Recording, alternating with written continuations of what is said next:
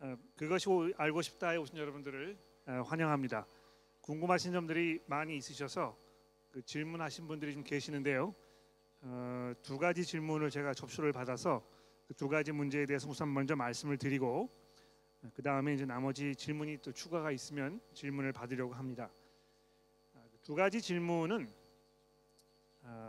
성령 세례와 관련된 문제인데 그 사도행전 8장 5절 이하에 있는 그 말씀을 좀 설명해 달라 하는 아, 그런 질문이 있었습니다. 그래서 제가 아, 배경 설명을 조금 드리고 그다음에 이제 그 문제를 다뤄 보도록 하겠고요. 아, 두 번째 문제는 아마 이제 그 아, 성경을 쭉 읽어 나가시다가 에스라서에 있는 아, 그 이혼의 문제에 대해서 아, 질문을 하셨는데 아, 그 문제를 좀 다뤄 달라고 해서 제가 그 두 가지 문제를 오늘 다루려고 합니다. 그거 이외에 혹시 여기 앉아 계신 여러분들 가운데 아, 질문을 가지고 오신 분이 계시면 좀 미리 말씀해 주시겠습니까? 11조에 관해서 아 11조를 우리가 어떻게 이해해야 되겠느냐 아, 그런 질문이시죠. 알겠습니다. 그 시간이 되면 그러면 아, 그 문제도 다뤄보도록 아, 그렇게 하겠습니다. 그러면 아, 제가 잠시 기도하고 먼저 시작하도록 하죠. 기도하겠습니다. 하나님 아버지 감사합니다. 아, 저희가 신앙생활을 하면서 어, 궁금하고 또 그동안 해결할 수 없었던 여러 가지 문제들을 오늘 또 다시 다루어 보려고 합니다.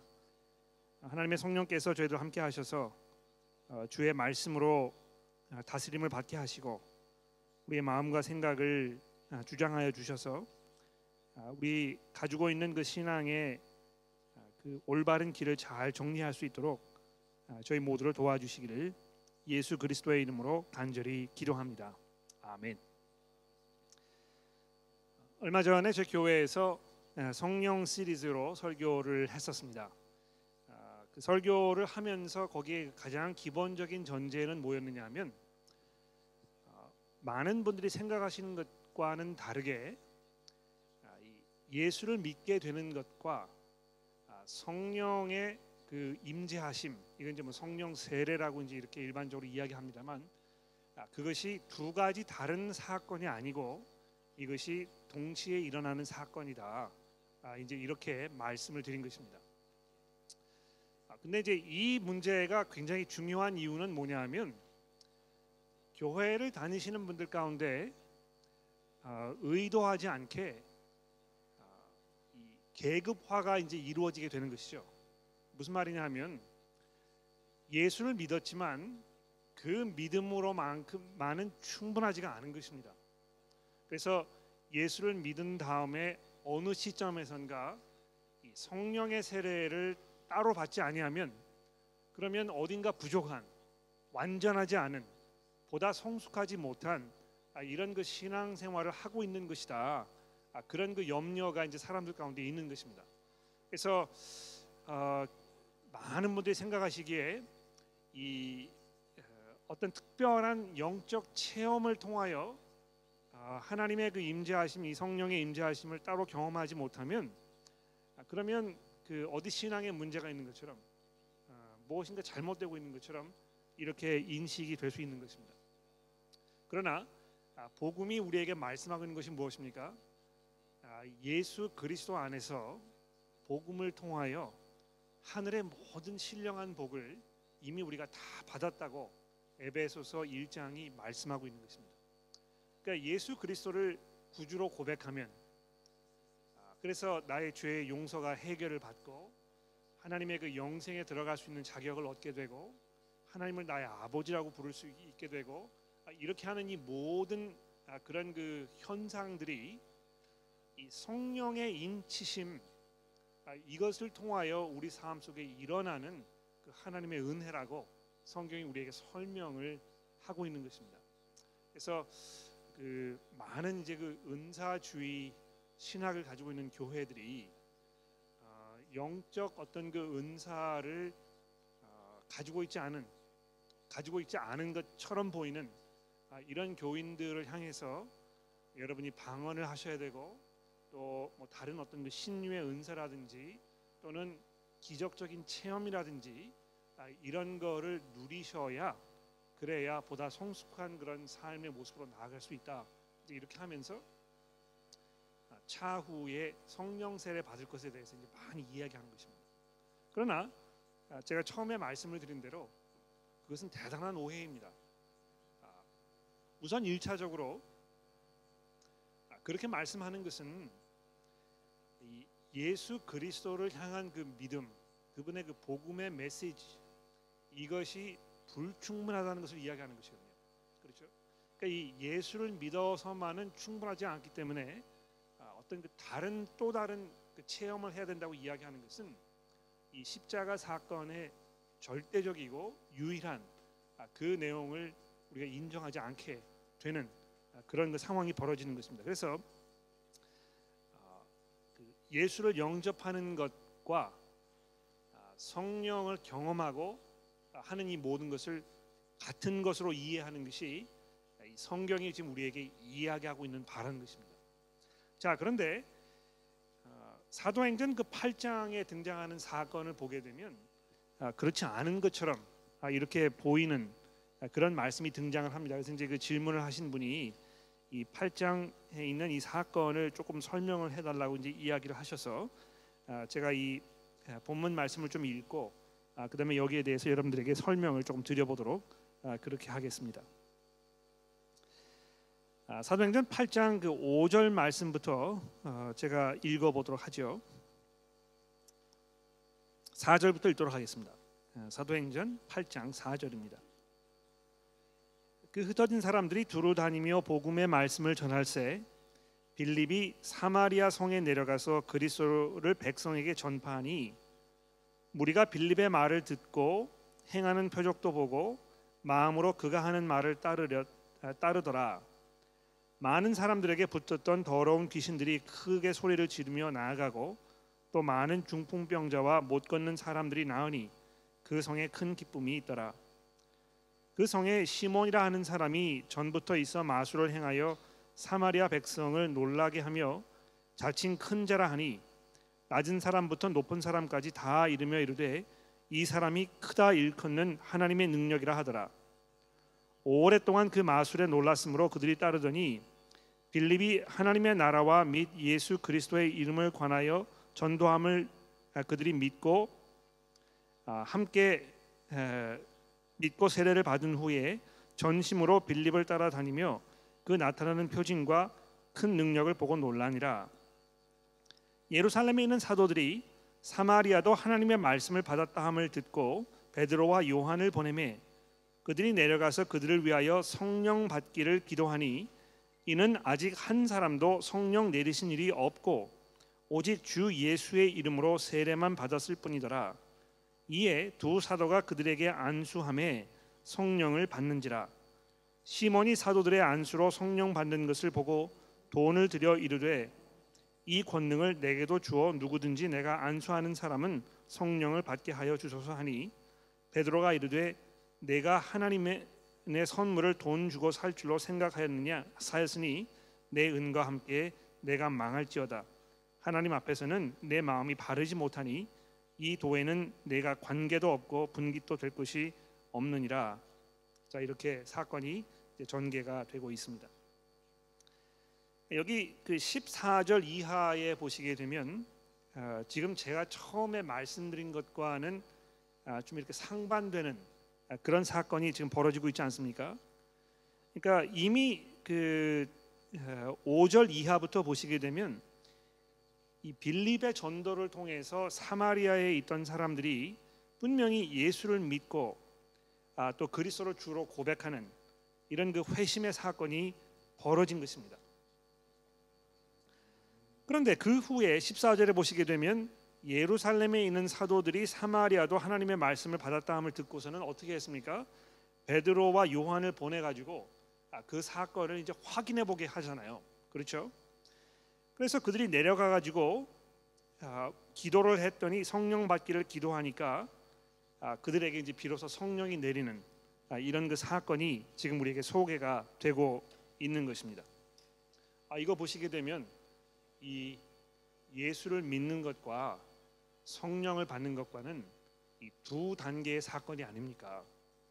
그러니까 이 사마리아 사람들처럼 예수를 믿고 신앙생활을 하다가 어떤 특별한 사람의 이 특별한 기도를 받아가지고 성령을 다시 받게 되는 이런 사건이 보편적인 이 그리스도인들의 경험이 아닙니까?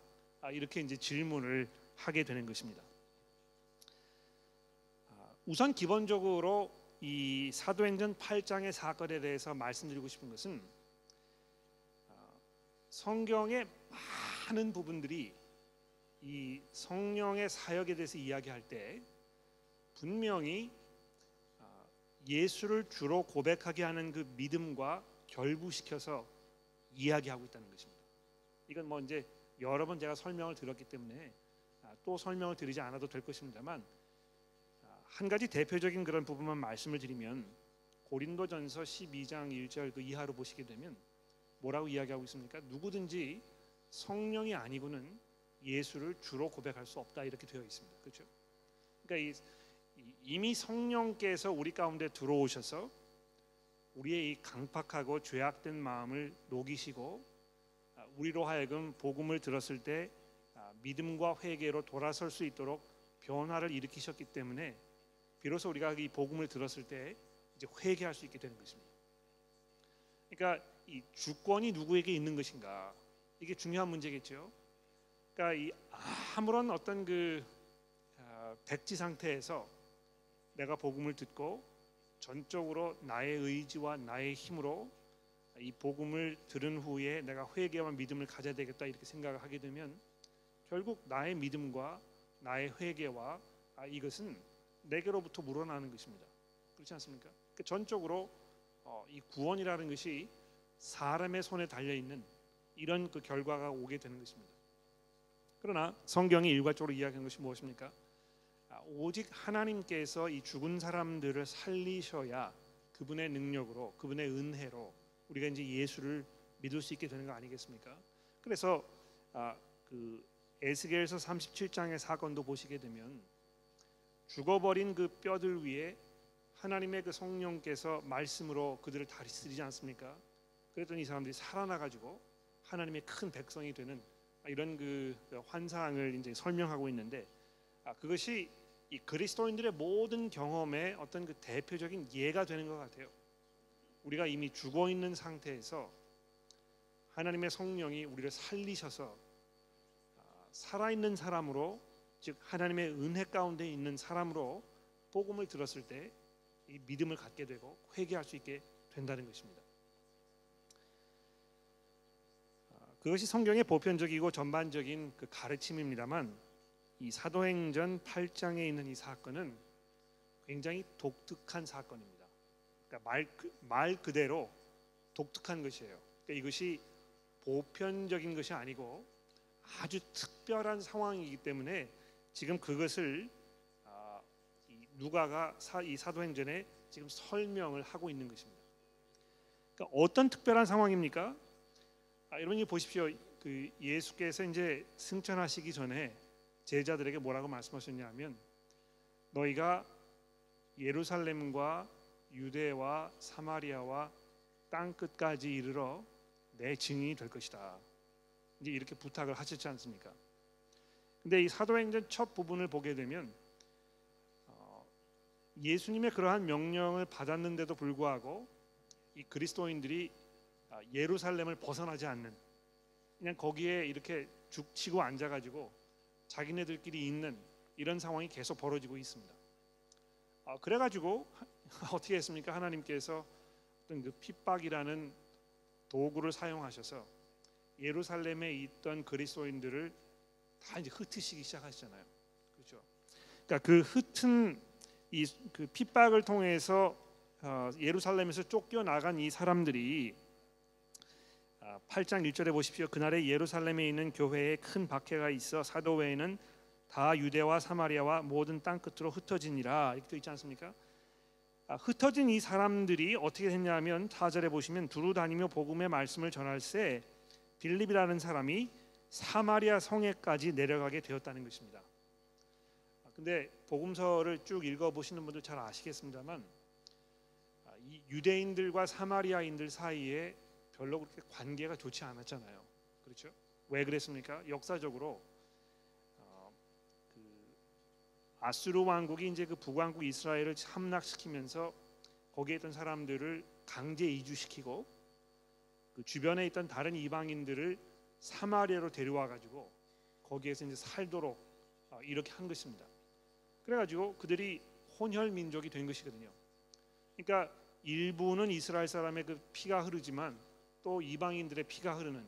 그래서 아, 이 유대인들의 입장에서는 이들이 하나님의 백성이라고 생각할 수 없는. 아 그래서 이 복음서에 보시게 되면 아, 유대인들과 사마리아인 사이에 넘을 수 없는 어떤 그 장벽이 있었고 이 유대 사람들이 이 사마리아 사람들을 경멸하고 멸시하는 아, 이런 것들을 우리가 종종 보게 되는 것입니다. 아, 근데 그 이 당시에 아, 교회가 얼마나 뭐라 그럴까요? 순진하고 또 신학적으로 아직 성숙되지 못했고 이런 상황이었는지 보십시오. 아, 사마리아 사람들이 예수를 믿었다 하는 소식을 들었을 때 긴가민가 한 것입니다. 정말 그랬을까? 어떻게 사마리아 사람들 같은 사람들이 예수를 믿을 수 있었을까? 이 도저히 불가능한 일이다. 아, 그럴 리가 없을 것이다. 아, 이렇게 해서 그 14절에 보시면 예루살렘에 있는 사도들이 베드로와 요한을 거기 파견해 가지고 이들이 정말 예수님을 영접했는지 확인해 보도록 이렇게 이제 한 것입니다. 아, 근데 그 어, 사실 예수를 내가 믿는다 아, 구주로 영접했다 하는 이것은 우리가 입으로 고백하는 것이지만 입으로 고백했을 때의 삶이 따라오는 것이지만 믿음을 어떻게 입으로 고백하고 삶으로 이렇게 실천하는 삶을 살아도 정말 이 사람이 예수를 정말 구주로 영접한 그 깊은 진실된 믿음이 있는 사람인지 아닌지 눈으로 확인할 길이 없습니다. 여기 앉아 계신 여러분들께서 함께 오랫동안 신앙생활을 하시면서 어떤 그 믿음의 그 표징들을 보여주시고 여러분이 인내하는 삶을 사시면서 복음을 위해 사는 그 모습을 보았을 때 여러분들이 정말 그 복음 안에 있는 사람이라는 그런 확신이 제 가운데 있습니다. 그러나 그럼에도 불구하고 사람의 속마음을 들여다볼 수가 없는 것이거든요. 그러니까 뭐 제가 전에도 몇 번 말씀을 드렸습니다만 예전에 예전에 정말 복음에 대해서 열정적인 그런 그 모습을 가지고 계셨던 분들이지만 지금 뭐 신앙생활을 다 포기하고 더 이상 예수를 구로 주주로 고백하는 이런 삶을 살고 있지 않은 분들 주위에 종종 보게 되는 것이거든요.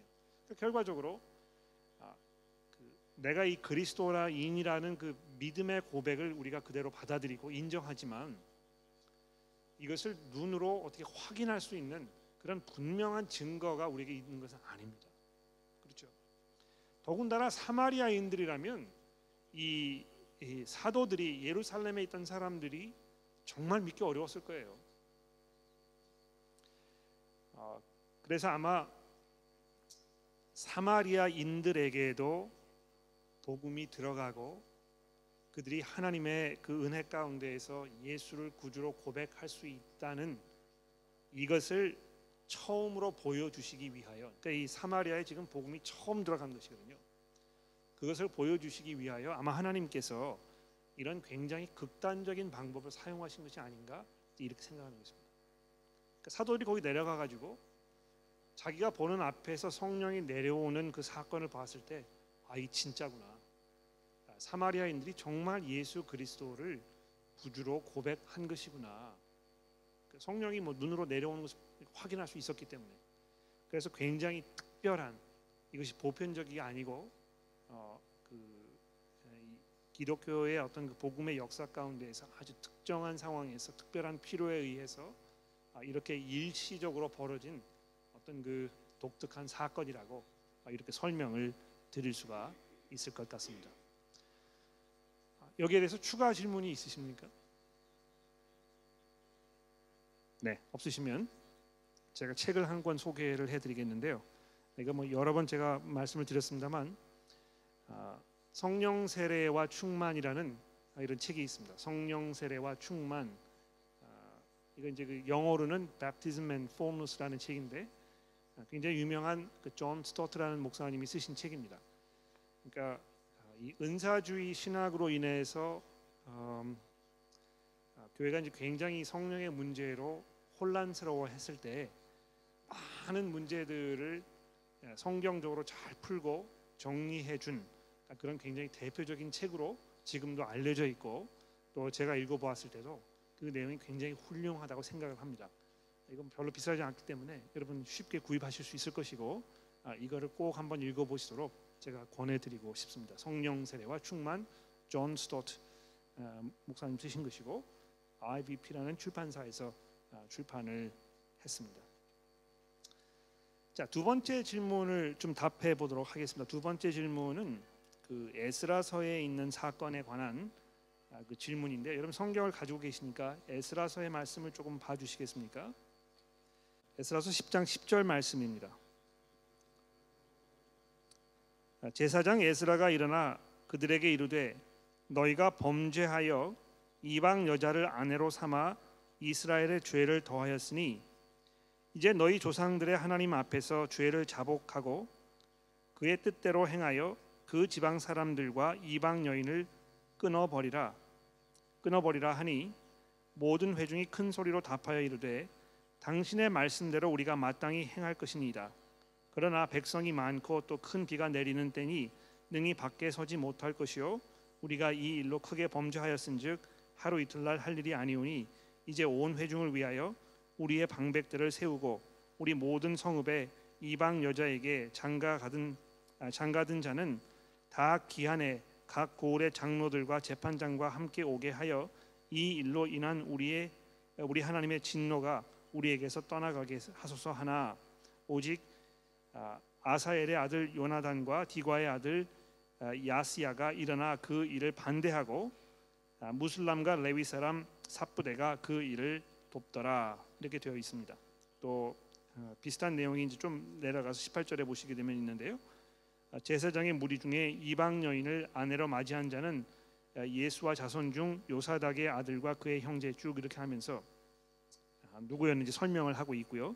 그다음에 이제 19절에 보시면 그들이 다 손을 잡아 맹세하여 그들의 아내를 내보내기로 하고 또 죄로 말미암아 숫양 한 마리를 속건제로 드렸으며 이렇게 하면서 이 이방 여인들과 결혼했던 이스라엘 사람들이 자기 그 회개의 증거로 결혼을 아, 파기하는 아, 그래서 이방 여인들로 아내를 받은 사람들이 이 사람들 다 떠나 보내는 아, 이제 이런 장면이 그 소개가 되고 있습니다.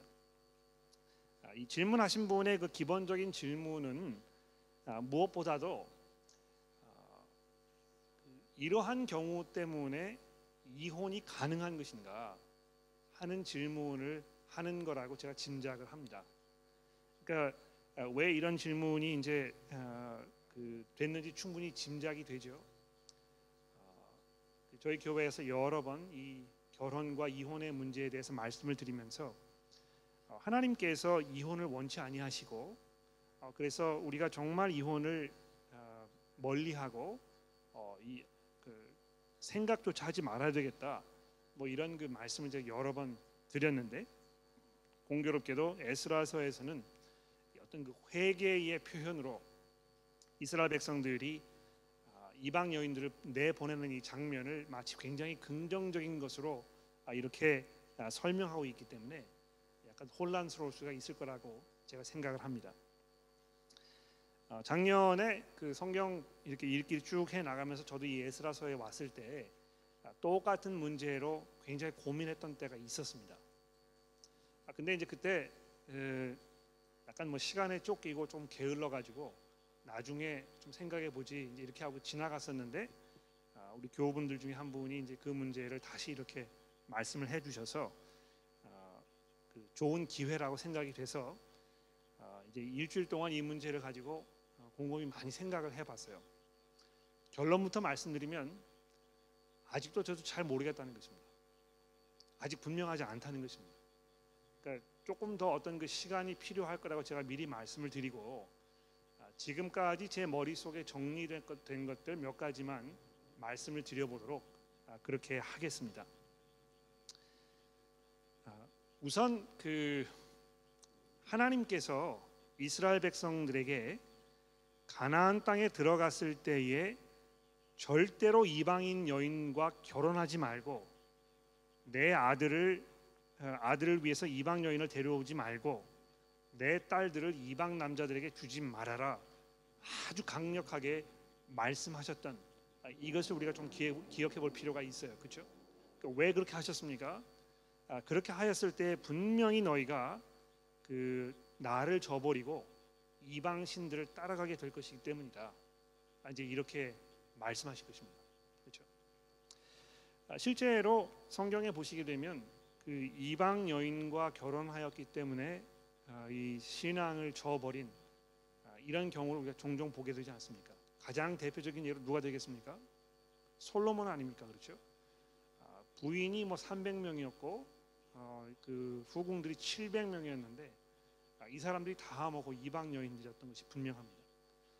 그러니까 실제로 솔로몬이 처음에 어, 굉장히 잘하지 않았습니까? 그러나 그 결말이 별로 그렇게 아름답지 않았어요. 왜 그렇습니까? 아, 하나님의 말씀에 순종하지 않았기 때문에 그런 것입니다. 이방 여인들과 아, 함께 살게 된 것이고 아, 이렇게 해서 그의 생각이 뭐 오늘 제가 설교 시간에도 말씀드렸습니다만 이 죄의 미혹 이걸 이겨내지 못하는 것입니다. 마음이 점점 어두워지고 이렇게 해서 결국은 어, 그 나라가 이제 둘로 갈리게 되는 이런 상황까지 가게 된 것입니다. 아마 그것을 상상해 보았을 때요. 아, 에스라 이, 이, 이, 이 에스라서에 기록되어 있는 이 사건을 우리가 돌아보게 되면 어, 뭐 폐역할 대로 폐역하여 이방 사람들과 결혼해서 하나님을 등지고 하나님의 백성의 삶을 살기로 포기한 이런 상황까지 갔던 것이 분명한 것입니다. 그러니까 이 에스라가 그 뭐 느헤미야나 에스라나 포로 생활을 끝나고 예루살렘 땅에 돌아와 가지고 거기에 살던 이스라엘 백성들이 지금 어떤 형편에 있었는지를 보면서 이 울분을 참지 못했잖아요. 심지어는 뭐그 아, 너무 속상해가지고 아, 이 사람의 머리털을 붙잡아가지고 다 뽑아버리는 아, 뭐 이런 그 상황까지 벌어졌었는데 아마 그런 상황을 돌아보았을 때 아, 이런 그 극 단적인 제가 이제 그 극단적이라는 표현을 의도적으로 사용하는 것인데요. 굉장히 극단적인 선택을 하도록 한 것이 꼭 필요하지 않았나 생각이 되는 것입니다. 그렇죠? 그러니까 이방 여인과 결혼해서 그들과 계속 살면서 어, 하나님을 계속해서 등지면서 살든지 아니면 이혼하여 그들을 내보내고 마음을 새롭게 해서 이제 비로소 아, 참 회개한 그 모습을 보이든지 이 둘 중에 하나를 선택해야 되는 그런 굉장히 극단적인 아, 이런 상황이 오게 된 것이 아닌가 생각이 되는 것입니다. 그러니까 이제 제가 이렇게 말씀을 드리면 아, 그 극단적인 상황은 그럼 무엇인가? 아, 정말 극단적인 상황이 벌어지게 되면 아, 그럼 이혼도 가능한 것이 아닌가? 이제 이렇게 우리가 쉽게 생각할 수 있을 것 같아요. 아, 뭐그 사람들마다 처해 있는 상황이나 여건이 다 다르기 때문에 아, 이분이 처해 계시는 상황이 똑같은 상황인데도 불구하고 극단적인지 아닌지 판단하기 굉장히 어렵습니다. 그렇죠? 아, 그러나 적어도 이 에스라서에 등장하는 이 사건을 보았을 때 아, 정말 이거 외에는 방법이 없는 아, 그런 상황이 아니었는지 이렇게 생각을 하는 것입니다. 그러니까 그 성령 세례하는 문제와 마찬가지로 성경 전체가 말씀하고 있는 것과 어떤 특정한 부분에서 아, 이야기하고 있는 전체와는 반대되는 것처럼 들리는 그 내용을 보았을 때 우리가 어떻게 해야 되겠습니까? 아, 그 특정한 부분을 우리가 아, 뭐 무시하거나 없는 것처럼 생각하면 안 되겠죠. 그러나 기본적으로 성경 전체가 이야기하고 있는 것이 성경의 기본적인 원칙이라는 사실을 수용하고 받아들이는 것이 굉장히 중요합니다. 첫 번째고요. 두 번째로 또 왜 이런 특정한 상황이 지금 성경에 소개되고 있는가? 아, 그 이유를 조금 생각해 봐야 되겠죠. 그런 면에서 에스라서의 역사적인 사건을 보았을 때 아, 이것이 아, 이렇게 할 수밖에 없었던 아주 특별한 그런 상황이 아니었나 이제 이렇게 생각을 하는 것입니다. 아, 여기 이제 그 특별한 상황이라고 했을 때 아, 기본적으로 뭘 말하는 것이겠습니까? 아, 이 하나님을 아, 포기하게 만들지도 모르는 그런 상황을 말하는 거 아닙니까? 그렇죠? 근데 그 가만히 생각을 해보시면 성경에 그 이와 비슷한 그러니까 이혼의 문제와는 아닙니다만 어떤 그 두 가지 선택을 앞에 놓고 있을 때 어, 내가 다른 사람의 말을 따르는 것보다 하나님의 뜻을 선택하는 것이 맞다 이렇게 그 결정을 내리는 이런 사건들이 몇 개 등장하지 않습니까? 그러니까 사도행전에도 보시게 되면 어, 그 공회에서 사도들을 붙잡아다가 그들을 신문하면서 너희가 누구의 능력으로 누구의 이름으로 지금 이런 일을 행하는 것이냐 아, 이렇게 했을 때 우리가 나사렛 예수의 이름으로 하는 것이다 이렇게 하니까 그 공회 사람들이 그렇게 얘기했잖아요. 더 이상 그, 그 이름으로 이야기하지 말고 어, 그래서 협박하고 회유하고 이렇게 했었는데 그 이야기를 들었던 그 사도들이 너희의 말을 듣는 것이 맞는지 하나님의 말을 듣는 것이 맞는지 그 너희 스스로 판단해라. 아, 물론 너희가 그 어, 어떤 높은 지위에 있어서 이 권위를 아, 행사할 그런 그 지위에 있지만 그렇기 때문에 그 일반적인 상황 속에서는 너희의 말을 듣는 것이 마땅하지만 이것이 아주 극단적으로 지금 이와 같은 상황 속에서 어, 하나님의 그 뜻과 너희의 생각이 정반대되는 이런 분명한 경우가 있었을 때 너희의 말을 듣는 것이 옳겠느냐 하나님의 말을 듣는 것이 옳겠느냐 이렇게 이야기하고 있는 것입니다. 그러니까 아마 이 에스라서에 등장하는 이 사건도 그것과 굉장히 비슷한 상황이 아닌가 이렇게 생각이 돼요. 어, 이방인들을 그 쫓아내지 않으면 완전하게 제어해 버리지 않으면 어, 이 모든 신앙 체계가 다 무너져 버릴 수밖에 없는 이런 상황에 있었기 때문에 어, 이렇게 하게 되지 않나 생각하는 것입니다. 그러니까 그 하나님께서 이 여호수아를 통해서 가나안 땅에 이스라엘 백성들을 데리고 가서 정복해라 이렇게 말씀하셨을 때 거기 굉장히 극단적인 그 하나님의 명령이 등장하잖아요. 무슨 명령입니까? 너희가 그 약속의 땅에 들어가게 되면 남녀노소를 막론하고 한 사람도 남기지 말고 다 죽여라. 거기 가축도 남기지 말고 완전히 말살시켜라. 그게 굉장히 극단적이거든요. 그렇지 않습니까? 그러나 아, 왜 그렇게 명령하실 수밖에 없었겠는가? 그렇게 하지 않았을 때에 벌어질 그 끔찍한 상황을 하나님께서 알고 계셨기 때문에 그러니까 그 끔찍한 상황대로 됐잖아요. 아, 이 이스라엘 백성들이 아, 하나님의 말씀을 끝까지 순종하지 아니하고 일부는 남겨두고 그 사람들 자기 노예로 삼아 가지고 뭐 어려운 일을 시키고 이제 이렇게 했었는데 결국에는 아, 그 사람들의 이 유혹이나 이런 것과 이 섞여 가지고 이스라엘 백성들이 결국은 그 우상을 숭배하는 아, 그런 지경에까지 가게 되지 않았습니까?